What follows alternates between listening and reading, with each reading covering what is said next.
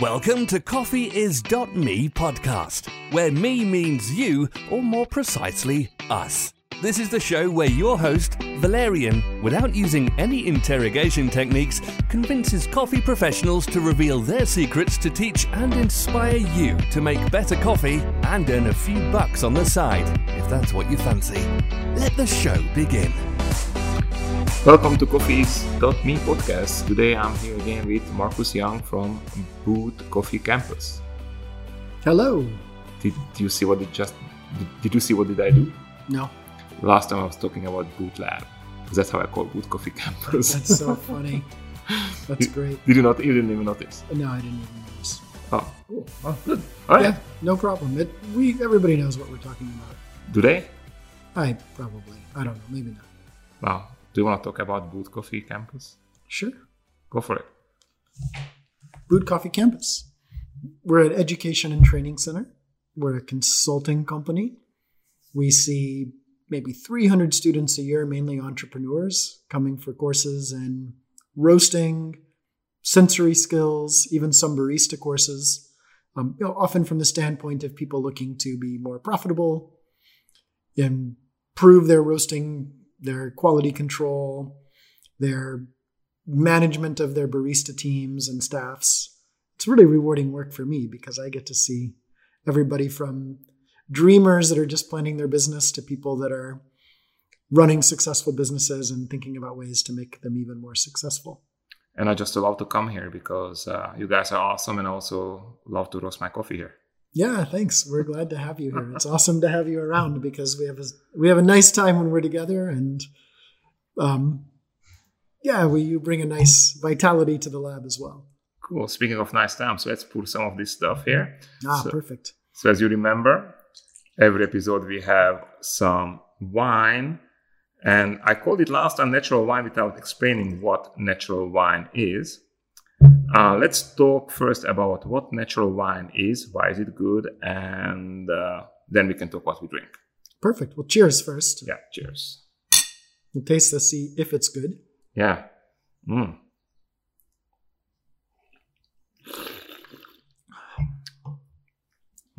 I approve. Yeah, it's beautiful. It's interesting. I love the the layers in the nose. Um, full transparency, we opened this bottle with some students who were here for a course. So it's been opened, breathing, kind of coming into its own now for maybe an hour. When we first opened it, it had this amazing um, hint of, I called it Parmesan rind, cheese rind. Yeah. Um, not overpowering, just kind of gave it like a richness, a complexity, a little barnyardiness. hmm Um, that's gone now.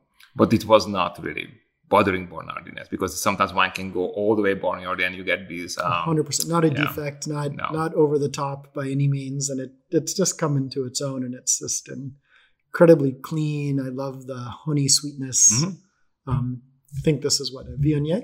yeah. So some of the character that I would expect from that, like a really nice, kind of silky, syrupy body, that Mhm. honey sweetness, but enough acid, enough kind of depth to to bring it alive, kind of melons and yeah, it's lovely.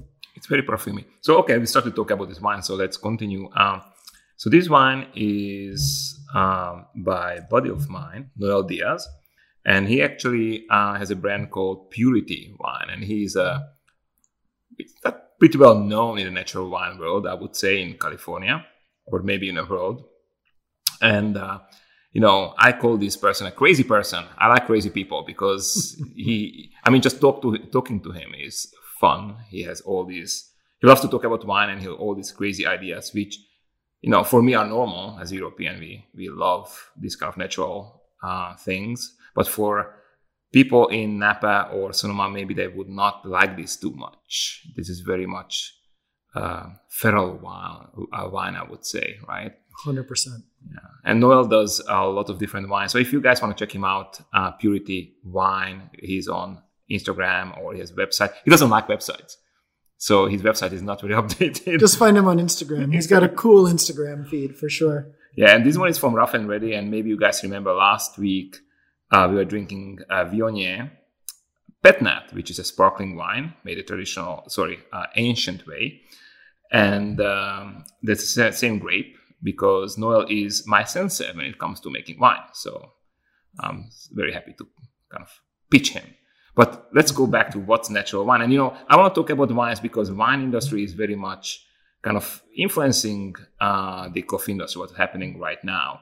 And, and I think and I think coffee has long looked at wine, right? right? Everybody has probably taken that listens to this some sort of a coffee 101 where the instructor makes some parallels to wine you know for consumers often making parallels to wine tasting and coffee tasting that's kind of their first aha moment so yeah so i think i think it's apt perhaps it's problematic but i think you're right it, it kind of goes both ways yeah i think the philosophically i love the natural world so, what is natural wine for you? There's no real definition. I have to say from get because there's no like definition. Natural wine is A, B, C. It, I think everybody makes it own. So, what is natural wine for you?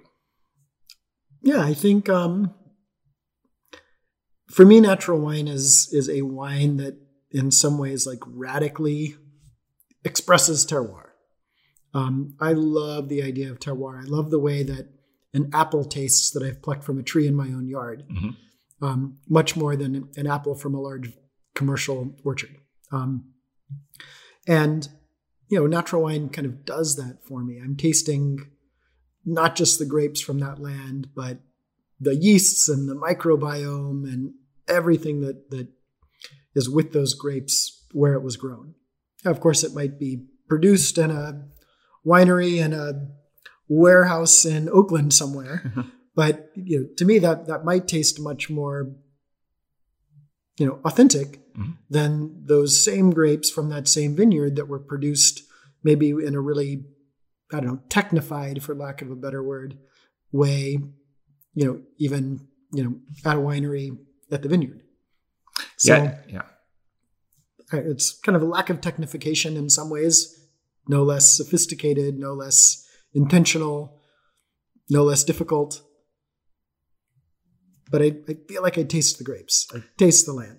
Yeah, exactly. So you know, the technification was a great uh, way to like put the opposite of natural wines. When you know, we learned basically create flavors in the wine industry, and that's what I kind of try to avoid because what I want is exactly terroir. So I want a microbiome to create the flavors, and you know, I I messed up. Some of my wine is sucks. It's horrible and I know what did I do wrong.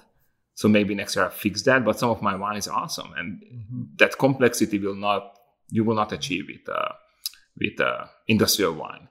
For me, like when I compare the natural wine to the industrial world wine, is something like Starbucks versus uh, let's say Wave Roastery. Starbucks creates flavors. They know what their customers want. And I'm not saying one is better than another. I'm just saying what it is, you know. So Starbucks creates these dark roast. They know that people will go for this and they create it. While the third wave coffee scene is looking for these individual flavors. They want the florals. Maybe they want kind of like interesting, you know, uh, fruitiness or something. They're always looking for these different coffees. Yeah, it's a coffee that expresses the character of the coffee buyer, right. the character of the roast master, the character of the barista right? There's like a soul mm-hmm. behind it. It's not trying to be all things to all people. It's happy to be what it is, even if that limits its market. I think it's trusting that we're not crazy. If I like the taste of something, there's probably other people behind me that will like it as well. Yeah, you need, but you need a definite open mind to taste a third wave coffee. So do you uh, need open mind when you uh, taste and enjoy natural wines because they are different. They are definitely 100%. different. Yeah. So the microbiome, what you talked about, is for me also the same as for you. That it's it's a representation of a terroir. And I don't know how much you know about how much you guys know about making wine, but nowadays, what's happening in most of the wineries is that they kill all the natural yeast and bacteria with sulfites, and they then pitch so-called noble yeast, so they get certain flavor profile they want. Uh, the natural world shun on this what we like to do is basically let the nature take course. So the wild yeast, uh, yeasts, plural, uh, including the wild bacteria, will basically feed on those sugars in in in in in, in, a, in a must, and they create this crazy complexity. And the for example, the barnyardiness we talked about is caused by a, a, a yeast called Brettanomyces, which in a professional wine world, in an industrial wine world, it's like they hate it. I mean, they will kill it. They put, probably put Lysol in the, in the wine or something to kill it. In a small quantities, it creates this very interesting umami for me. In France, actually, there's places where they inoculate their barrels with a little bit of Brettanomyces because they want it there. Mm-hmm. So again, open mind can be kind of interesting. Yeah, it's a it's a big world. Yeah. And yeah, and it, it was interesting. Before we opened this wine, we had a wine that a student brought to us, a very expensive, mm-hmm. but also I think very kind of typical Napa Cabernet. Um, and we tasted it, and it just tasted like the process, right? It mm-hmm. tasted oaky, tanniny. You had to like peel away these layers to get into the grape. Right. Um, and I don't know that it would have tasted very different if it had been a grape from a different vineyard produced by the same winemaker. I think uh, you know it also had very high alcohol content. So yeah, it was what sixteen percent. Yes, some, something like I think fourteen something. Uh, and you know, I really want to taste the grape in in the wine. So for me, if you barrel it in a barrique, uh, barrique is a kind of like toasted barrels.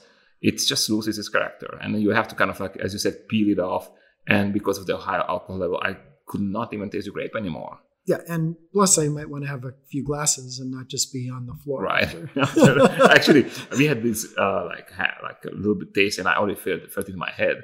Then we switched to this one. I was like, yeah, I can drink this. I mean, yeah, no problem. The, almost the whole bottle is gone, and but yeah, and yeah, I mean, and to bring it a little bit back to coffee, it, it does kind of remind me, you know, when I tasted that, the first thing that came to my mind, because here we are in a beautiful coffee lab and training center, and we've been talking about coffee with these students all week in a sensory tasting class.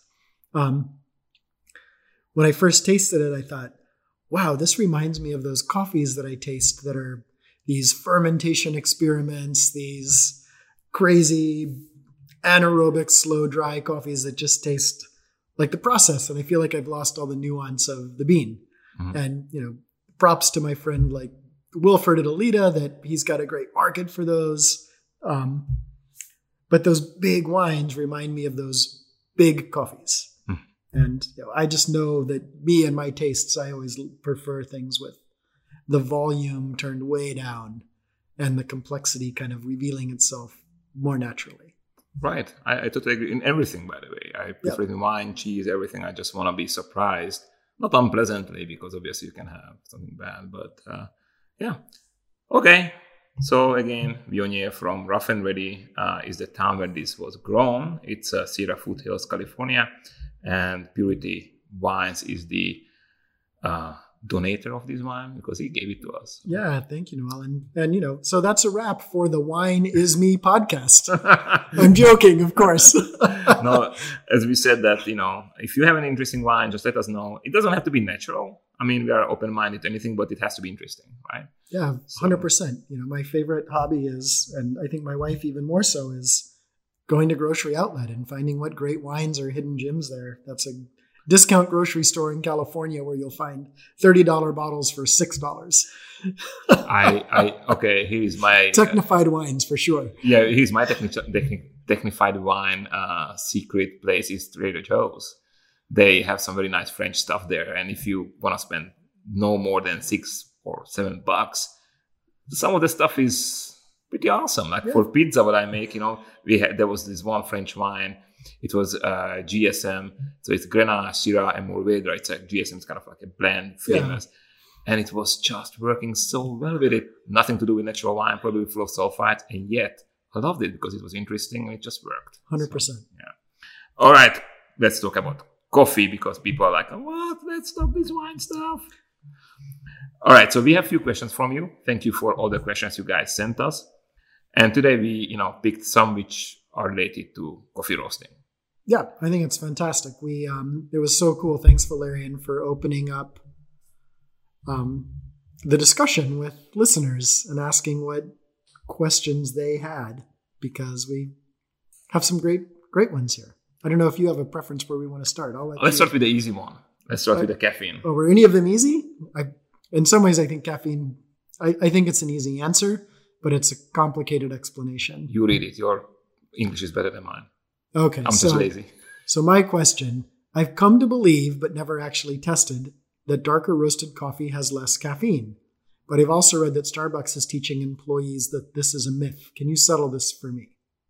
It's from Darren Burke uh, from Don Pablo Coffee, and he sent us also his YouTube ad. It's yeah, which is really great. cool. Yeah, yeah, cool. Yeah, I'll put a link in the show notes. You guys can check it out.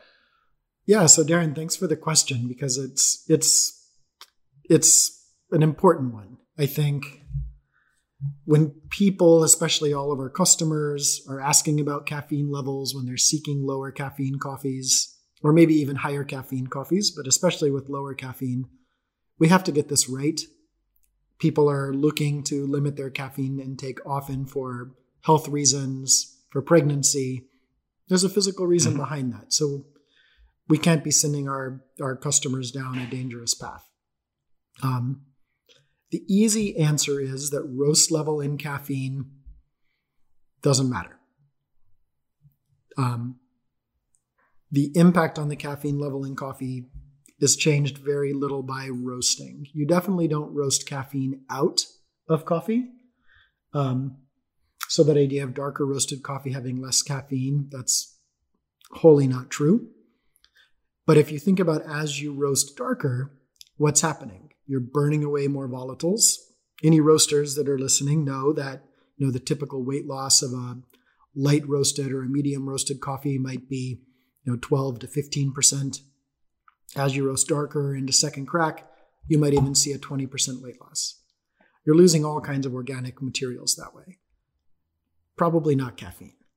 So when we talk about caffeine content, we'll talk about caffeine on a dry weight basis. That's what's the amount of caffeine in basically the roasted and ground, but not brewed coffee. On a dry weight basis, it doesn't change much. But what does change is when you start thinking about brewing coffee.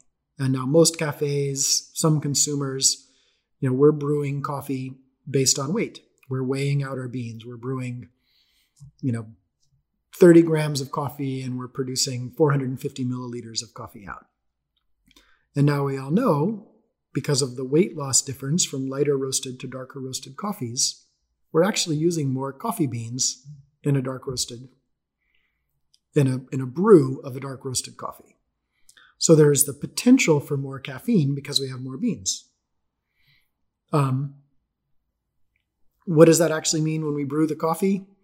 The truth of this entire answer, the secret of it is that you impact the caffeine level by how you brew the coffee much more than by what you're doing in the roaster.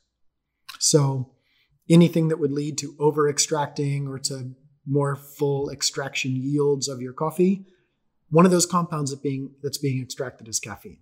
So hotter water, longer brew time, finer grind, yada yada yada. You get more caffeine in the cup. Honestly, I, you know, this is one of the most common questions uh, of our my Slovak brand, you know, our customers, and I I always hate it because you know I would like because there's no like they were asking like how much coffee is how much caffeine is there in a brewed coffee versus espresso. It's like well, where is that coffee coming from? As we talked about terroir, you know, different varieties, different places, you know, will different ripeness levels, you know, will influence the final caffeine more than the 100%. roast. Yeah, we know Robusta, of course, Right. has you know is a different species, maybe twice the caffeine of Arabica. That said, Laurina is low caffeine. that said, I saw one um, kind of like a big test. It's it's a document which you, I found on Google Books, and it from like I think it was 60s, and they were measuring caffeine. There was a robusta which was very close, was so low in caffeine, which is very close to the high caffeine arabica. So you might, it's like again, like generally it's true, but there might be some um varieties or some places, origins where it's kind of closer. And by the way, just you know, caffeine is not there for our human happiness, but it's a pesticide, natural pesticide. Or an herbicide. Herb, herbicide? I didn't hear this. I mean, I think isn't that against other bugs? Yeah, and, and also it's an herbicide against other I yeah, did not know I've, that. I've heard Cool. it. I don't remember who said this, um, but um, I love to like read coffee science papers and attend coffee science conferences. And and at one pl- point, I did hear Mhm. a coffee scientist talking about how you know coffee is an herbicide. It keeps like weeds and those kinds of plants that would be competing for resources with the coffee at bay. And one of the reasons that coffee yields decrease and why you need to rejuvenate coffee after, say, 15 years is because the soil actually becomes slightly autotoxic to the coffee plant itself. Wow. So I wish that I knew who said that. If anybody knows or has heard that or disagrees with that, please chime in because I don't want to, you know, purport wrong information and I want to purport information that I have information to back up. Unfortunately, I don't have that for that. So Speaking of fun facts, there is one bug. I should put it in, in the quiz we have on coffeecourses.com. There's one bug which really enjoys caffeine. Is you know, despite the fact that it's a it's a pesticide. You know who's that? who's that? Bees. Bees. Bees love caffeine, and that's why they basically pollinate it. That's what I heard. Yeah, cool. Nobody asked them though. They should invite them for the podcast then. cool. So, yeah, but the caffeine question, it's a complicated one. Like I said, I think it's important to get right. If I was just working a cafe, a customer asked, which coffee should I buy to limit my caffeine content? The answer is it really doesn't matter, assuming that you're selling Arabica coffee only and that it's impacted more by how you brew it. Don't even go down the path of making recommendations. That's sort of like making medical advice. yeah, I totally agree. All right, next question is uh, from Robert Watson. Do you want to read it? I'm happy to. So um, we have Camellia Coffee Roasters out of Sacramento, and um, Robert wanted to know about our thoughts on pre-blending coffee before we roast.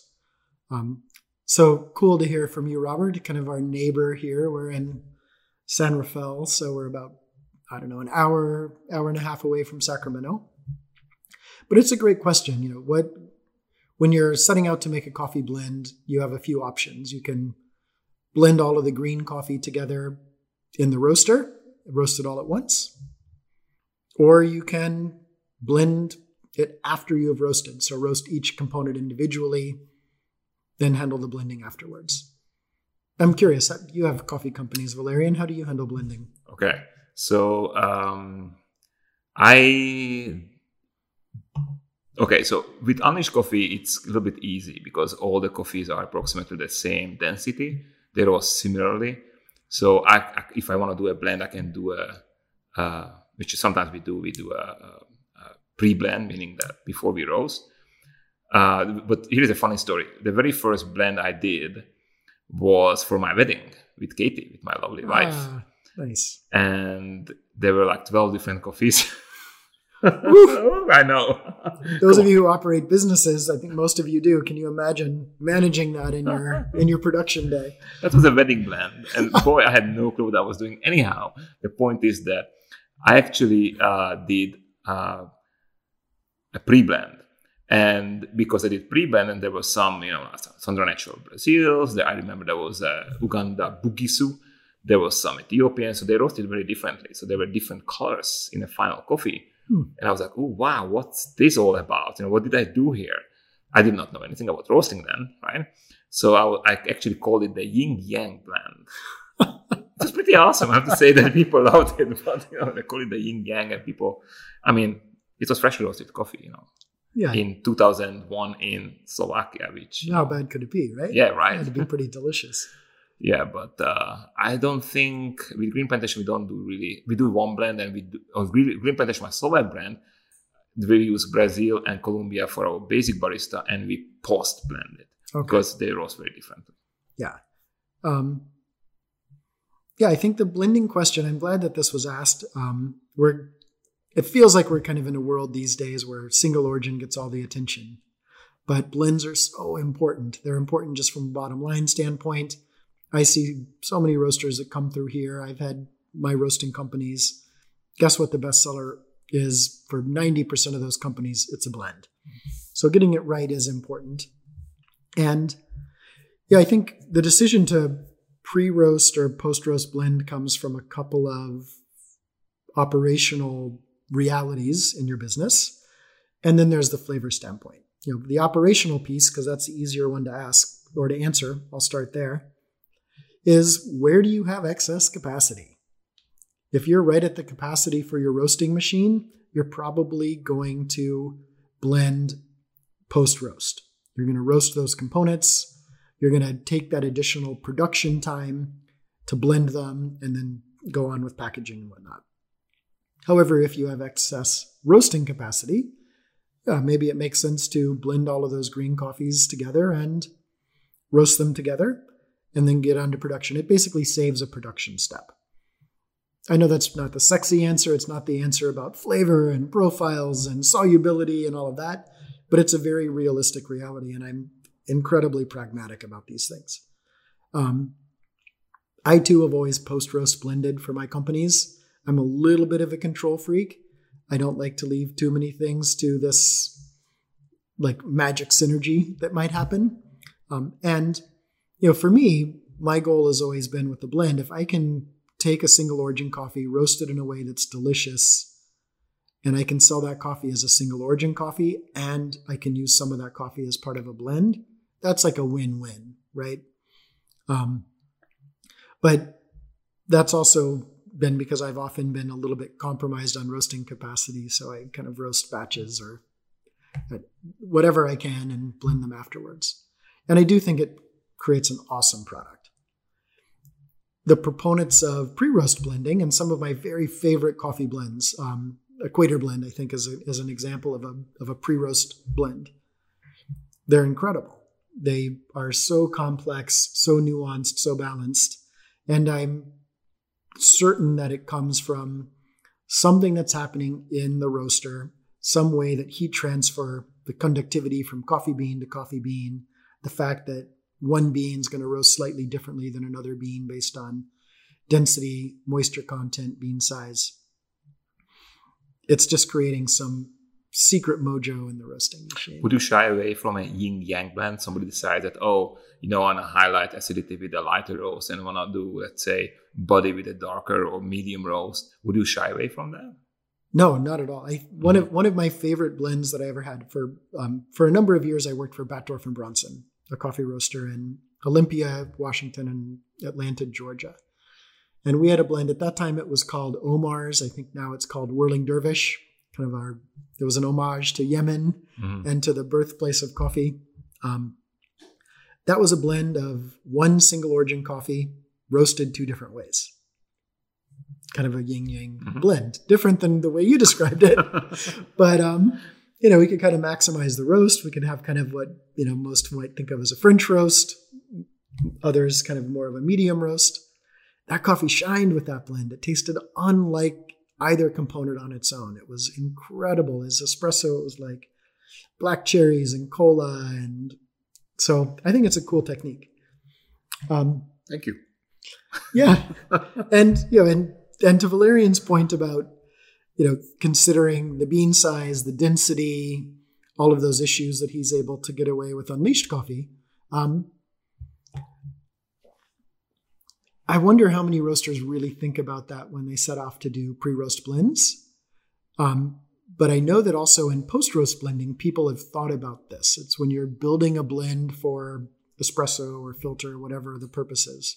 Um, you know, there's definitely roasters that I respect a lot roasters and consultants and trainers that talk a lot about solubility of individual blend components. And do you have components with a similar solubility? Oh, wow.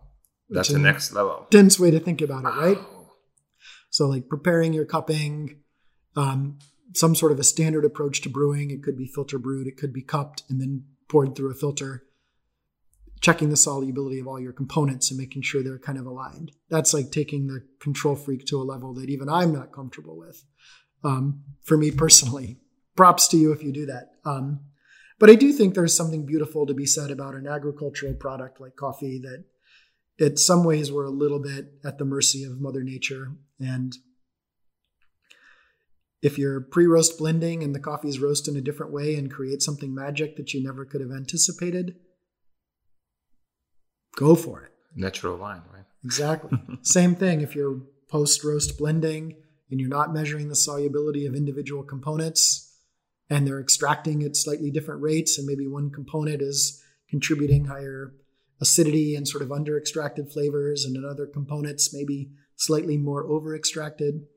If at the end of the day you're creating something you love, go for it. Yeah. Um, and then, of course, think about the business reality and the operational reality of how you're going to accomplish that. Yeah, I think that's a very important point that you have to stand by your product. And if you are proud what you put out there, that's cool.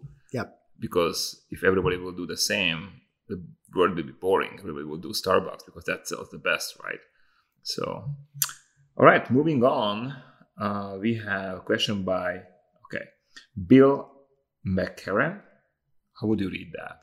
Bill McCroshan. I'm not sure. Sorry, Bill, if we've butchered your name, but your question is a good one, um, which is Are there significant differences in roasting on an LPG fired versus natural gas fired roaster, all else being equal?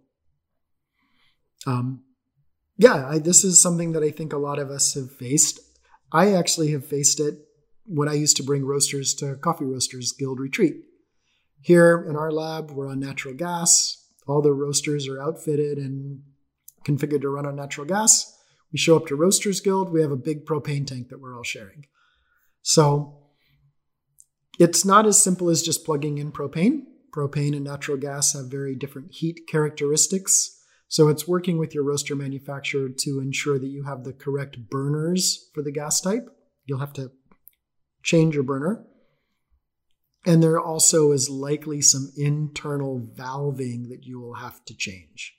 I think on, we have a number of Giesen roasters here. And on the Giesens, I think that the natural gas is looking for something like seven water column inches of gas pressure entering the roaster. Propane, we would almost double that. But with a different burner, perhaps even different internal valving. But I think if you get your machine set up correctly, have it correctly calibrated for the type of gas you're using, it shouldn't make much of a difference. Well, but I'll put another thing into equation, and that's Eastern Europe, where we use propane butane, and actually some places they use butane to burn, and those burn it, very different. It does, and this was an issue that I ran into when we started Question Coffee in Rwanda, mm-hmm. also a country of nothing but um, tanks of liquid propane gas different times of the year, different days when we would get propane delivered, the butane content would be very, very different in the in the bottle. So in, in Slovakia, we use uh, propane butane when you buy a bottle. That's a that, that's a get go thing. Same thing here in the U.S. When you buy liquid propane gas, there's always some butane as well, a component of that. it, and that butane content will change with seasonality. But you can buy pure propane, you just have to ask for it. And that's what we did. Now we roast on natural gas, but before we roasted on mm. PB, and now we uh, roast on pure propane because the heat, I think it, it, gives you much more heat, it's much more efficient, and it's not stinky. Yeah, butane often will have an orange flame and mm-hmm. a lot of black smoke coming off of it. Yeah, so. Um, yeah, when, when we first started in Rwanda, I really was curious in investigating a Diedrich roaster because of the IR burner. I thought that it was just hypothetical. I never tested it, but I thought that that might be a way to overcome it. It was a challenge. Yeah. Oh. Uh, but you know, we actually destroyed our Sono-Fresco roaster this way because hmm. uh, we had a PB propane butane put into it, and it should run only on propane. So, if you are from Eastern Europe, pay attention or East Africa or, or, Latin America or much of the world where you might not have plumbed plumbed gas. And and Bill, I hope that that answers your question. I would talk to the manufacturer of your roaster and find out what they recommend. If you're looking at buying a roaster, just spec it for whichever gas type you know you're going to be using initially. Okay, now it's your favorite question from Kurt. From Kurt Eaton here. Yeah. Yeah, this is a really cool question. Kurt's using an artisan fluid bed roaster from Coffee Crafters. Um, he's roasted on drum roasters before. He had some large scale production that sounds like through a contract roaster done on a drum roaster. Kurt prefers the coffee on a fluid bed roaster. Why? Um, he talks about the coffee tasting. Let me find it here in his question, but brighter and more distinct. And you know, one of my favorite sort of quiet time things to do is to go look at the web pages of various coffee roasting companies. And it's so cool when you find a company that's like a diehard fluid bed roasting as part of their company brand or roasting on some vintage 100 year old drum roaster is key to their brand. There's a lot of claims made about the quality and the characteristics of the coffee. Um,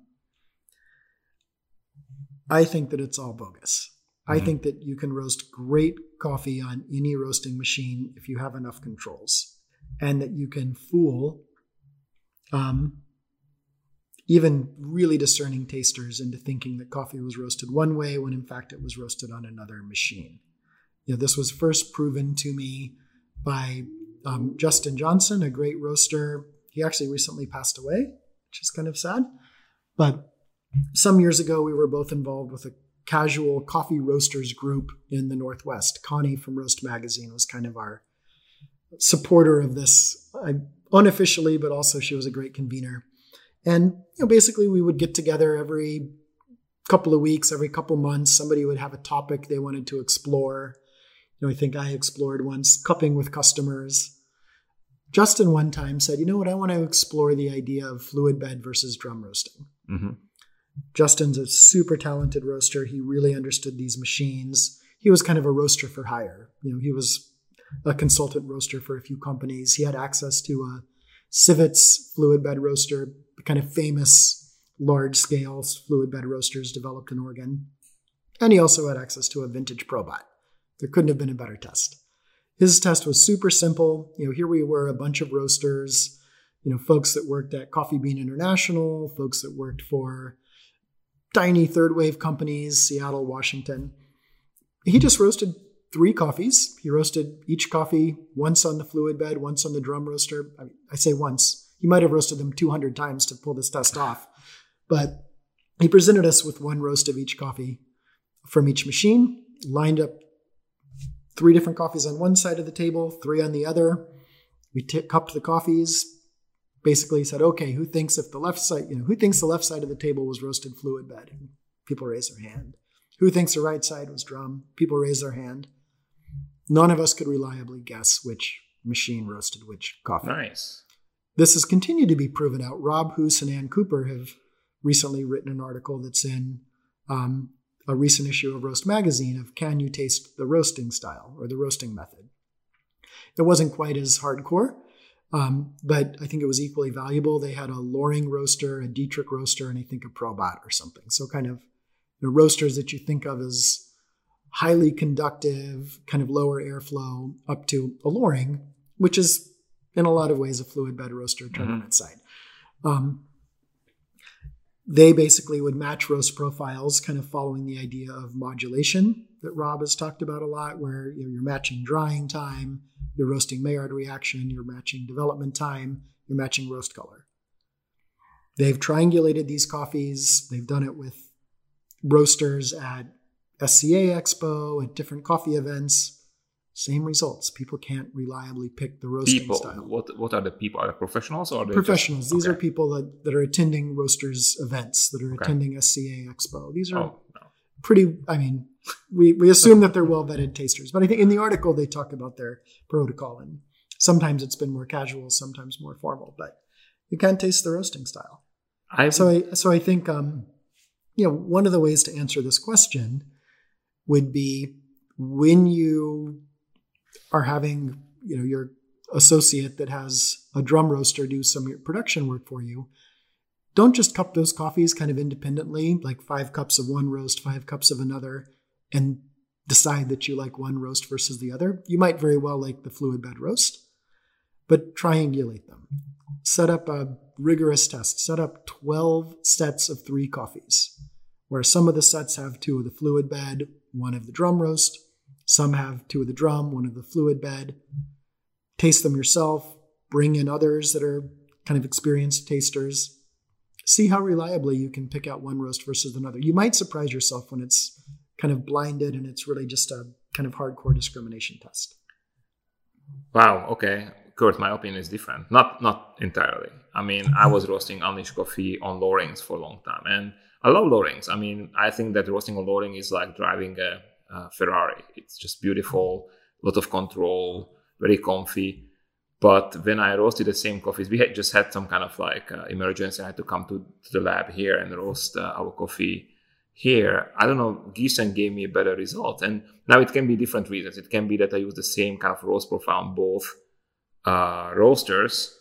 So basically, I don't adjust. And that profile worked for me better on Giesen because all my life, you know, I was roasting on drum roasters.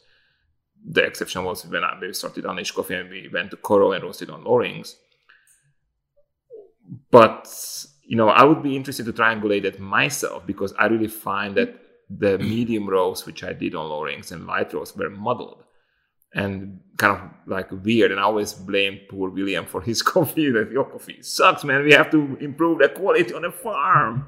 William is the my business partner who's actually the farmer of these coffees uh, but uh, i don't know um, you know the more you roast the less you know i think so I would I would love to triangulate those when somebody else roasts and not me. That my my roast style is out of the of the game, and I would love to see. But I agree with you that you know you can have any roster, you can adjust it, you can work with it, you can basically create the profiles you want to, but you have to kind of like experiment with it. So, yeah. but my experience as a I would not say amateur, but not the top roaster of the world is that I prefer drum roasters. And and I think I do too. That's okay, that's that's the short answer, despite all of these tests. But it comes down to a personal preference on what machine am I most comfortable using and confident using. Mm-hmm. It's the same advice when I have a student or a client that's looking to upgrade a machine. They say, "Wow, what kind of roasting machine should I buy?" Or it's their very first roasting machine that they're purchasing. Um, I don't know. Would you just ask me without ever having driven a bunch of cars which new car you should go buy? Mm-hmm. I mean, I give this example all the time. Any former students will just have to bear with me telling the story again. Right? A Toyota Corolla is a great car. A Mercedes S Class is a great car. A Tesla is a great car. Which do you prefer driving? I can't answer that question for you. So you just have to get your hands on them, taste coffee from them, roast coffees yourself on them. And, you know, it sounds like, Kurt, you really like roasting on a fluid bed machine. Mm-hmm. There's very large fluid bed roasters out there. I don't know what size you're looking to scale, but you can find Sivetz fluid bed machines that'll roast 300 pounds at a batch. And, you know, Neuhaus Neotec, it has kind of taken on that technology, offers fluid bed machines in a bunch of different sizes. So I encourage you to check them out. Yeah, I totally agree. And it's your style. So it's you. You, I think, always think that every business has to have you in it. And if that's your style, that's perfect. And by the way, uh, just to correct, when we also we don't know what roast you do. Like because when we did dark roast for Unleashed coffee dark roast actually on on Loring are much better than Giesen and Giesen they taste burnt but on Loring you get really that nice perfuminess of the dark roast what you know people look for. So again depends also on a roast degree i guess. Yeah i'm i'm sure different coffees are going to shine in different formats. Right i hope we didn't confuse you too much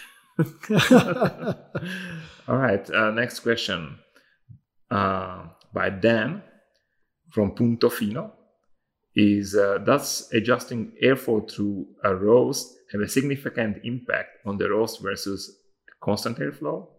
I roast on Huky. Cool. And you have roasted on a Huky, Valerian. I'm still roasting on Huky. Yeah, that's perfect. It's for sale. That's what I was going to say. I think you're trying to sell it. I didn't know if you had or not.